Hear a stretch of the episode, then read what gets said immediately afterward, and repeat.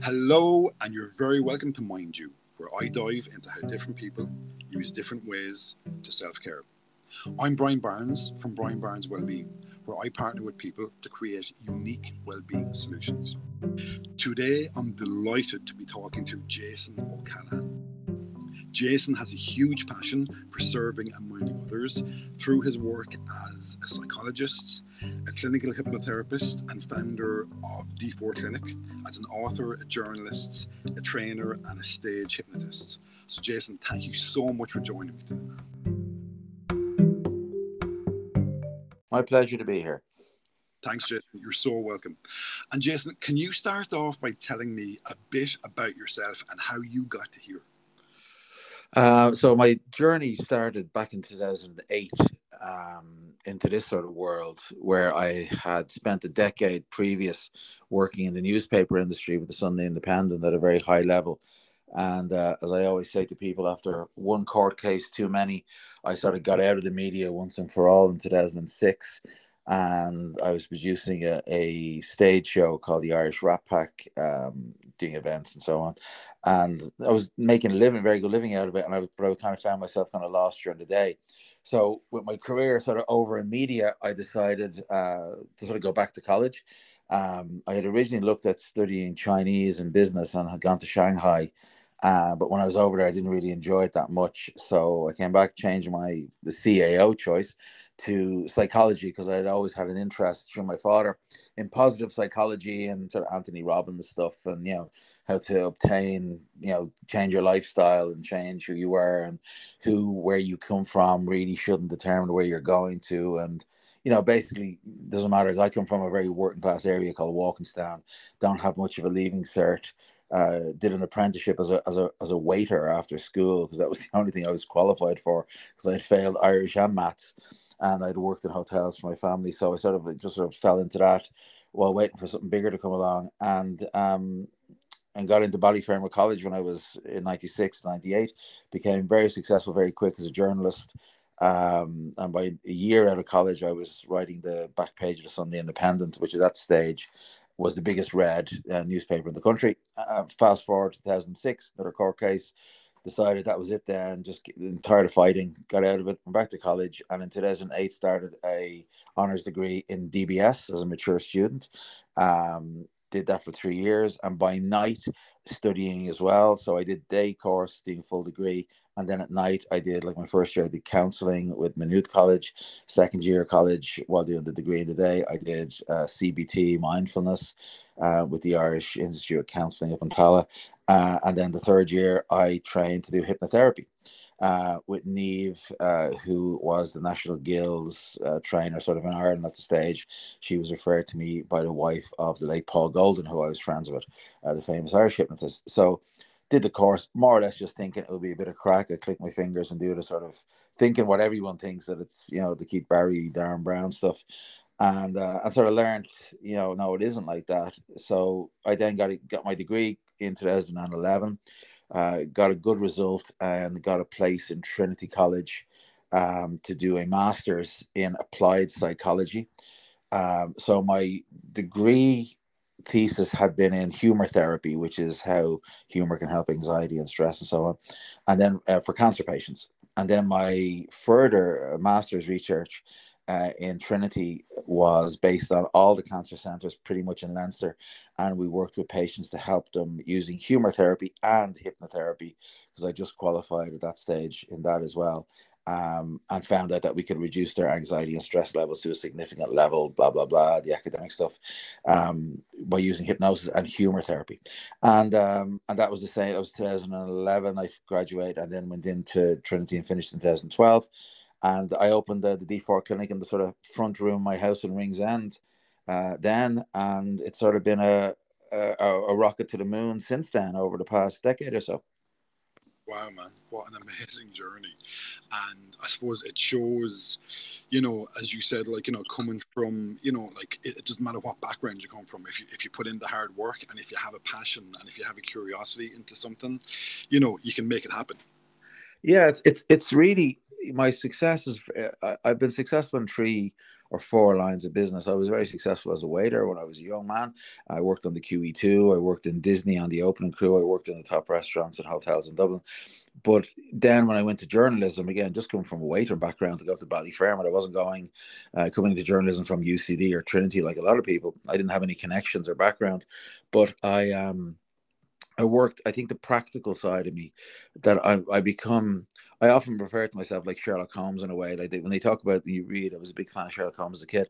When you read about Sherlock Holmes through Arthur Conan Doyle's eyes, it said that Holmes didn't know about anything. He had no knowledge of sport. He had no knowledge about politics. He had no knowledge about this, that, and the other. But what he did have knowledge on, it was hundred percent. So that's the way I've sort of led my life. When I was working in the media, I only worked in the media. I was a gossip columnist, entertainment journalist, and that's all I did. I have no interest in sport. I have no interest in drugs. I have no interest in drinking. I have no interest in smoking. I have no interest in football. I've no. I literally, it's hundred percent that and zero anything else. And I took that attitude into producing when I put together the Irish Rat Pack ended up doing 120, 130 shows a year. Uh, brought it to Vicar Street, brought it to the Olympia. Again, exact same mindset. Ignore everything else, just do that. And then when I went to the journal or into psychology, uh, it was exactly the same thing again. And then when I moved, sort of, I consider myself a psychologist who specializes in hypnosis uh, rather than a hypnotist standalone. Um, so that would be my sort of if someone asked me what do I do, I said I'm a psychologist by training, but I specialize in hypnosis, and and but it's been the same ever since. So today, and since 2011 2012 uh, all i do is hypnosis so i do hypnosis now my clinic in the day i do media for hypnosis i do conferences for hypnosis i do events in the evening for hypnosis i do downloads for hypnosis i don't do anything else so you don't i don't go to bar you know my family and my kids the only two things in my life are hypnosis and my family and kids. There's nothing else. As I said, I, am not uh, into sports. I'm not into uh, drinking. I'm not into gambling. I'm not into anything. I literally, it's 100% of my waking hours. So that's the way I do it, and that's it's worked very well for me over the past 20 years or so. Yeah, I hear you. And look at Jason. Obviously, it's clear that your passion is people. It's, it's helping people. So diving deeper into how you mind others. And again that amazing toolkit that you have you know you're a psychologist clinical hypnotherapist you've done the cbt and the counseling and the mindfulness um, and all at d4 clinic. Like basically when someone comes to you like i suppose let's say you know especially since the pandemic, we've all heard about, you know, everyone swimming in a sea of stress and there's anxieties and fears. And I think that there's a, a, a, everyone has PTSD since the lockdowns and the COVID. Um, so, you know, like, but, but at the same time, it's all everyone's kind of in a rush to get back to normal. So, you know, like, with that in mind, you know, like when someone comes to you, you know, is, is there any particular issues that are showing up for you at the moment since the, the lockdowns and COVID? And where do you start off with those people? Well, I suppose I, I've always looked, uh, first off, when it comes to COVID and so on, again, I wouldn't be anyway a COVID denier or anything along those lines. But I just, because I know that you're, you're always interested and your listeners are interested in sort of the well being side of it. So the, the first thing is when it came to COVID and came to the whole lockdown vibe, I didn't get involved. And what I mean by that is, of course, I watched the news and so on, but I didn't let it interfere with me or my family. So I still worked. Um, we moved uh, the business model from I purely up to COVID. I only did sort of face to face clients. That was it. Never sold a session online. Never did anything else. It was just come to the clinic and see me. Blah blah blah. So we pivoted that to online, which became hugely successful and still is, uh, to downloads and so on. So I used COVID to my own personal advantage then when it came to clients, we found that it was one or the other. First thing we found with, with people with COVID before and since is that weight gain um, or weight loss were the two things. So people used COVID to get fit, to get healthy, as we all know, between banana bread and walks and getting pets, and you know, people making that decision to okay, I've got this time now. I'm gonna. A lot of people I know in the entertainment industry, industry, you know, got in because they had nothing to do. They got into running or got into fitness and so on and so on. And then you had the other side of things, fifty percent of the other population who decided, well, COVID, I'm not going to do anything. I'm going to sit in my house and you know eat Pringles all day uh, and then we came out towards the end of COVID, during COVID, it was downloads, and after COVID, it's been people coming to the clinic uh, for weight loss. Weight loss is, is, sort of my thing. I do it um, every day, um, and then I also find, you know, I, I can't say in all honesty that I found a spike in this or this or this. I work in a very unique way in my clinic. Um, the majority of people I see, I see only once. I consider myself a solution based therapist. I'm not one of these people, like a lot of therapists around the country, CBT or hypnotherapists, who will say, Oh, look, it's going to cost you two grand and 20 sessions. Let's see where we are after that. I don't believe in it. I think it's a waste of their money and my time. So the way I get around that is if you come to me, I charge a premium, but I will pretty much help most people there and then on the session. I will also record my session on their phone so they can redo it at home. So what we're both getting out of that is that they're getting value for money. They're getting a session they can redo at home. And I'm not you know i don't i can't deal with the guilt of somebody coming in week in week out paying them pay me a hundred quid or whatever they charge and not giving them a solution and that will then add to their anxiety their stress and so on and so on so as i said i'm very much based on fixing problems for any client that comes in the door. And uh, thankfully in a lot of cases i can do that.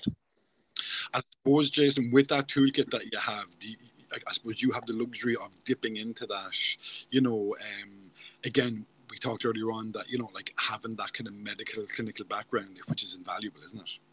I think i have a problem with a lot of hypnotherapists who have uh, as you know as people have mentioned who are sort of a bin man or a postman on a Friday, they go and do a weekend course with somebody who with, with no academic qualifications, pretty much a made up course. You know, it can be the Mickey Mouse School of Hypnosis, um, and then then been told by people with no training, who are only hypnotherapists who have no medical training either, uh, no psychology training, have no nursing training, no dentistry training, no medical training, no counseling training. Uh, that oh yeah, hypnotherapy. Uh, this is my problem, and I've had friction with people in the past over this. Is that you know they go in and they'll say, "Yo, I'm a chronic alcoholic." Oh yeah, we can help you with hypnosis. I'm a heroin addict. Oh, I can help you with hypnosis. I have cancer. Oh, I can help you with hypnosis. You know, this isn't the case. You know, in, in the sense, of cancer, which is what I worked with, you, nobody can cure cancer, fix cancer with it. What hypnosis can help with anxiety and stress, of course, insomnia, pain, and so on, but it cannot cure things like that. If you're a heroin addict, um, if you've been sexually abused, if you uh, are a chronic alcoholic, uh, yeah, hypnosis uh, cannot help with these things. You know, it could maybe help as a part of a complementary therapy, uh, if discussed and in detail, it can help alongside it. But I would turn down a huge amount of clients because morally and ethically, due to my training, and my wife is a ex HSE, and she just retired from the HSE as a dietitian. So she would have very high levels of ethics as well. So I'd always, uh, if I have any questions, I'd run it by her and say, "This person is ringing me and they want to know, can I see them for anorexia?" And I say, "No, you know, this is not, this is not what I'm qualified to do, and I'm qualified to a pretty high level." Uh, and I've spoken, I've spoken, I've done events for the Psychology Society. I've done events uh, around the country, uh, uh all the academic qualifications and so on. As you mentioned, uh, I've just been published. Uh, this is sort of the big thing that we're announcing in the next two weeks. my my work has just been published in the Mayo Clinic, which is the world's number one research one, which I can tell you about, which has just been approved for publication in the, the Mayo Clinic in America. Um, and I'm still saying no to these people. So how somebody does a weekend course or a couple of weekend courses uh, in Ireland or wherever with a makey uppy school with no academic qualifications uh, is trying to cure people of uh, you know heroin addiction or whatever is just dragging all of us back 20 steps rather than trying to help us. Absolutely. And Jason, could, uh, could could, could we just kind of have a look at that? Because uh, I did see that research recently that you did. Yeah. The um with the Mayo Clinic about isn't it about kind of children being yeah yeah, yeah. So I worked with uh, Dr. O'Sullivan, who was, I think, his SHO at the time in Crumlin Hospital, but coincidentally, where my wife was working. But what we did is uh, we collaborated on a program. Uh, he found that within the triage section of the emergency room, in other words, when people were coming in and kids were injured, and they had to give them a needle uh, for whatever purpose, injection for whatever it was, um, that this led to more trauma. So not only was the child and the parents upset, that they had to uh, they had an accident or whatever it was uh, they then had to sometimes restrain the child to give them a needle for blood or for tests or whatever. So he wanted to figure out a way around that and i would be the father of three young children. We wouldn't listen to uh, anyone trying to hurt my child as most people. So what we developed was through a partnership i think he started it with google uh, that he got um, the use of virtual reality equipment so the way virtual reality equipment works is is that it's a special sort of 360 camera if you can imagine it's like the thing you see on the top of the google cars uh, except it's for domestic use office use and so on uh, and it's basically I would do, we did sessions for children. I don't primarily work with children, um, but I developed a sort of uh, a, a, a strategy that I could use, uh, a script, if you want to call it that, that I could use for children. And the idea was that the session, which would be recorded on virtual reality, so the child would watch uh, me speaking to them on virtual reality glasses. Um, and I would hypnotize them but I would hypnotize them just for a number of minutes. So I think it might it would usually be around 10 minute sessions. So what we would do is actually they would watch me speaking to them like they were in the clinic through virtual reality glasses in the in the ER department.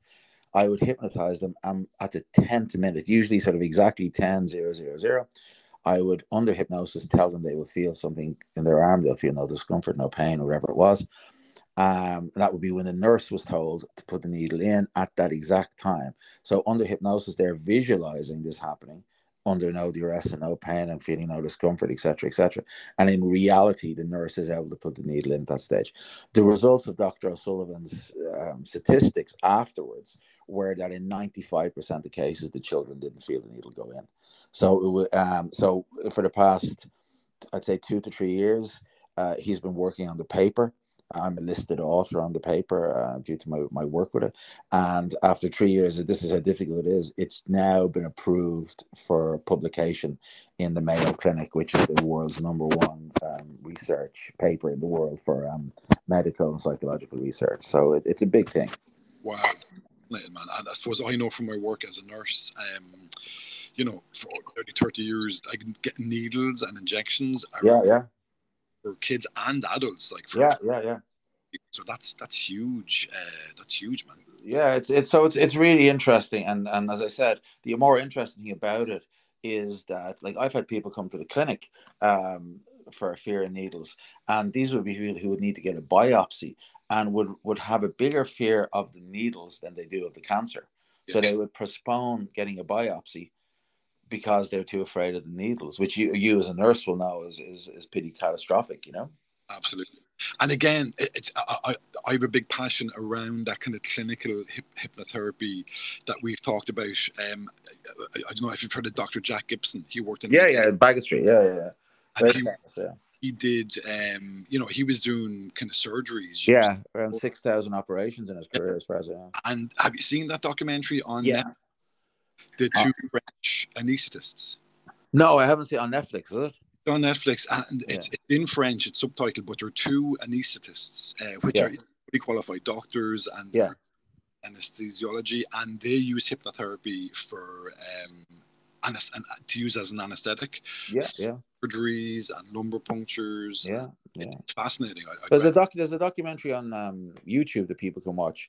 It's a full BBC. I think it's a BBC or Channel Four documentary on a guy getting a hernia operation, and it was the first. It was recorded um, live with the guy under hypnosis for the hernia operation with no anesthetic and it was overviewed by surgeons and a whole variety of people. So it's on YouTube. I'm sure you can find it, uh, which is fascinating. But again, we're sort of. I've had one client over the years, uh, a gentleman who couldn't take an anesthetic, had to have a procedure, and he wanted to do it with me. Uh, I don't think he got permission from the HSE. They wouldn't do it, but um, again, we're, we're lagging behind, as you mentioned earlier on. You know, there's a big documentary recently on primetime about psychology training, uh, anything to do with any of this type of training with mental health. That there's absolutely no legislation in place for anybody to be called anything. So you know, you can call yourself a psychologist tomorrow. You don't need any qualifications according to. There's no law that you know. If I wanted to be a nurse like you, I have to register as a nurse I want to be a doctor, I got to register as a doctor. In fact, uh, Carew are doing. My wife had to register as a dietitian, yeah, and showing her qualifications and so on. But there's no registration for things like n- nutritionist. There's no registration for things like uh, psychologist uh, or hypnotherapist or any form of therapy. So, as you say, the problem we have is that people are just doing it as a hobby and then they're dragging us all back. I'm not saying they're not good or not bad. That's neither here nor there. But if you want to do this, you should have some type of primary degree in something and have some type of level of qualifications. You know what I mean? Rather than just, as I said, doing a weekend course, uh, deciding you want to be a hypnotherapist and that's just kind of just we just find they're the stories that come out about people who uh, end up on Joe Duffy and so on, you know, getting us into trouble um, because of those uh, people who won't take the take the the career and the the seriousness um, of what we do to a professional level, and that just drags everybody back, in my view. Absolutely. Again, like and uh, like I'm fascinated by the clinical side. Like I, you know, I I, I kind of help people with you know irritable bowel syndrome. Yeah, that's hugely yeah. successful for hypnosis. Yeah. Yeah, insomnia, so. chronic pain. Yeah. Uh, chronic pain. On all things that can be helped with hypnosis in a realistic and documented way. You know. Exactly. You know, so all the research, interesting about it. You know. Yeah, all the research is there, and actually pain, which is a massive problem all over the world. Uh, that's what caused the uh, opioid crisis in the states. And chronic pain is best kind of has one of the best success rates from hypnotherapy. Yeah, well, you can see it with hypnobirthing. You can see it with uh, hypnosurgery. You can physically see a, as you say, a a documentary, a, a movie, a program showing people under hypnosis um, getting operated on. So you can't you can't make that up. I think that's the polite way of saying it. You know, you can't uh, sort of BS your way around that. You cannot cut someone open and pretend then it's sort of woo woo. You know, uh, it has to be real, and it is very real for those people. Uh, and the same with, as you mentioned there, the, the one thing that you'll look again if anyone looks up you, hypnotherapy on on Google or Google Scholar, you'll find that it just mentions uh, the Harvard studies into IBS, showing that there's a very it's one of the few psychosomatic things that hypnosis is very very effective for. Yeah, exactly. So look, exciting times, Jason, which is good news for you know people like myself and yourself who are yeah. so passionate around this, yeah. and good news for everyone out there who has you know like maybe kind of an issue with IBS or chronic pain that you know there is an alternative to patients to the medical model. Now, look at the medical model has its place. Again, I've been a nurse for 30 years, yeah. but there is alternatives as well. Yeah, I would have it. Like, I would agree with you. I think uh, I have friends who are in the medical professions, and my wife sort of a little bit in it as well. I would my view of the medical model is that the medical model is very good for certain things. Like the doctors do things very well. They do surgery very well. They do emergency medicine very well. Uh, when it comes to you know a lot of other issues, especially mental health, they like you can ask any doctor and the majority of them will barely have got a couple of lectures in anything from dietetics, nutrition to mental health. They're the sort of things that the medical profession fall down on. You have to think about it from a customer or patient point of view. The average GP will see somebody for seven minutes. So if the average therapist like us will see someone for the best part of 45 minutes an hour, um, how is somebody, you've got a bit of anxiety, you go to your GP, all they're going to say is, take a pill. They can't do any more for you. You got a fear flying, same thing, get a pill. You got stress, anxiety, insomnia, take a pill. Because that's that's you, you know, if you watch a lot of documentaries on this, you'll realize they are trained um, in the medical model. They don't have any experience of anything. Some GPs are a lot better than others, but in, general, that's what I find is that, especially with anxiety, you find people who are anxious or stressed, they go to the doctor, they give the medication, and then the client or the patient is twice as stressed because they're now worried about becoming addicted to the medication. And there's a great psychologist, have you heard of him? Dr. Michael Yapko. He does a lot of work on depression. Yeah. And he talks about skills, not pills. So you're kind of teaching people skills and to kind of, you know, to take some ownership over, let's say, you know, kind of how they're feeling. Like, again, rather just taking pills look at there's a place obviously for medical for the medical model, but you know there are alternatives, which is exciting. Yeah, my, my view has always been on, the, on on what you're saying. My view has always been this. I always say to every client that comes into my door, every client, it's the basics you need to take care of. And when I mean the basics, is I mean whether and I know it's a, it's a question you have for me as well about my own mental health and so on and so on. How do you manage it, and how does anyone manage it? My opening silo to every person especially when they're coming in with things like anxiety, insomnia, things like that. Unless it's biological, you know, we're talking about biological depression where there's an imbalance of chemicals in the brain. Yes, that's where the medical model comes in. Totally, 100%, no problem. If it's things like anxiety, which are more socially based, what I find is that I will say to everybody on day one when they come to see me, uh, to look at your life, I always describe it like a pie, and I'll always say, look, you know, how's your sleep? How's your diet? How's your friend circle? How's your work? How's your relationships? Uh, you know, a sort of a, a, a, sort of pie that each each of us has these six or seven slices, if you want to visualize it like that in our lives, and each one has to be met. If you're working 24 hours a day, oh, then there's going to be an imbalance. If you're in the gym 24 hours a day, there's going to be imbalance. If you're drinking 24 hours a day, if you're not socializing at all, it's the same thing. There has to be a, a sort of balance within your lifestyle Um, if you're sleeping too much, it's bad. If you're sleeping not sleeping enough, it's bad. If you're eating too much, it's bad. If you're not eating enough, it's, too, it's bad. So there is this happy medium across all those subjects, and that is the sort of happiness vibe that you need to get to to to achieve some type of normality in your mental health. Yeah, I love that, Jason. It's all about balance. Absolutely. Well, man, look, thank you for sharing that amazing toolkit with me and how you're helping, you know, so many people with that toolkit. And can you tell me now how you mind you? So, like my, as I said, my key is, I'm unfortunately stuck doing weight loss all day, every day. So I always, I'm constantly worried about my diet. That's the thing for me. So to, to counteract that, I'm very strict on how I eat or what I eat. Um, not in a good way or a bad way, but I'm just more aware of it. So that's my sort of Achilles heel. You know, if you're working with clients day in, day out about weight loss, it's so aware in your own head, even if I've always been a big person. I wouldn't say I'm particularly overweight, a stone or two like everybody else, I suppose, but I'm just so aware of it. So I have to manage that myself. So I will, uh, I constantly make sure I get plenty of sleep. That's the number one thing for me. So now my kids are a little bit older. My youngest is six, but I definitely found that wearing on me when they were younger, the lack of sleep that you have with young kids. So now they're older, I'm sort of making sure I get my eight hours, seven, eight hours sleep a night. I walk every day. I have dogs. I walk at least once or twice a day. I always make time uh, every day to food is my enjoyment. I'm not talking about bad food or good food. Just I like the, the side of socialization that I always go for lunch either with my wife or would it be my accountant or would it be my friends every day or sometimes on my own every day. I always make sure that food is sort of a part of a nice part of my life that I don't drink alcohol. I don't smoke. I don't do drugs. Never have. 50 years old. Never touched a drink or a cigarette. That's my number one rule. And no alcohol, no cigarettes, no drugs. Uh, I don't believe really. Uh, I'm pretty much. I like having a boring life. I know that doesn't sound exciting. I had enough excitement for years, and I like going to my events in the evening and so on. But I like no drama in my life. So no drama, no stress. I don't associate with people who are drama or stressful. Uh, I don't have friends who are into drinking, into gambling, into smoking, uh, anything like that at all. I don't associate with people like that. So in other words, I just keep all the drama out of my life to keep my stress levels down. Uh, and I recently got my heart checked because you know I turned 50, so I might as well listen to what those nurses and doctors are telling me. You know, check your heart. And the, the, the cardiologist came back and said at 50, my arteries have zero plaque in them, which is, is, is pretty good result, I think. You'll agree as a nurse. Absolutely. So whatever you're doing, it's working. Yeah, zero plaque at 50 is pretty good. You know, get your nurse's opinion on that. Would you agree with that? Absolutely. Absolutely. so that's well, what I do. Well, Jason, thank you so much for sharing that with me. And where can people find you? So the D4 Clinic, uh, d4clinic.ie is our website. Um, the our website, as I said, over the past few years, has sort of evolved. When I started doing my hypnosis, uh, it would just be one to one.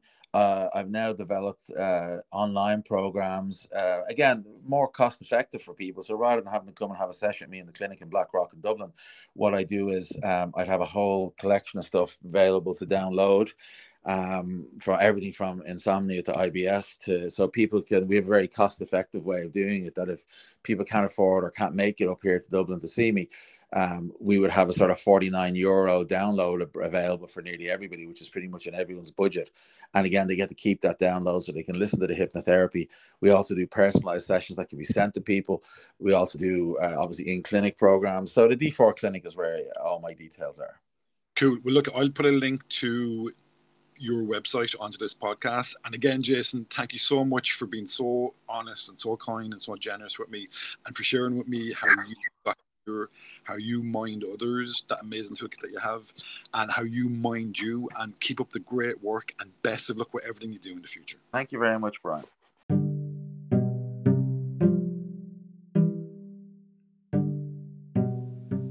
Thank you so much for listening to Mind You and I hope you've learned about the benefits of holistic self care. Please like, subscribe, and follow Mind You podcast wherever you listen to it. And please share it so we can keep the ripple effect of holistic self care going out to the world. You can find me and Mind You at Brian Barnes Wellbeing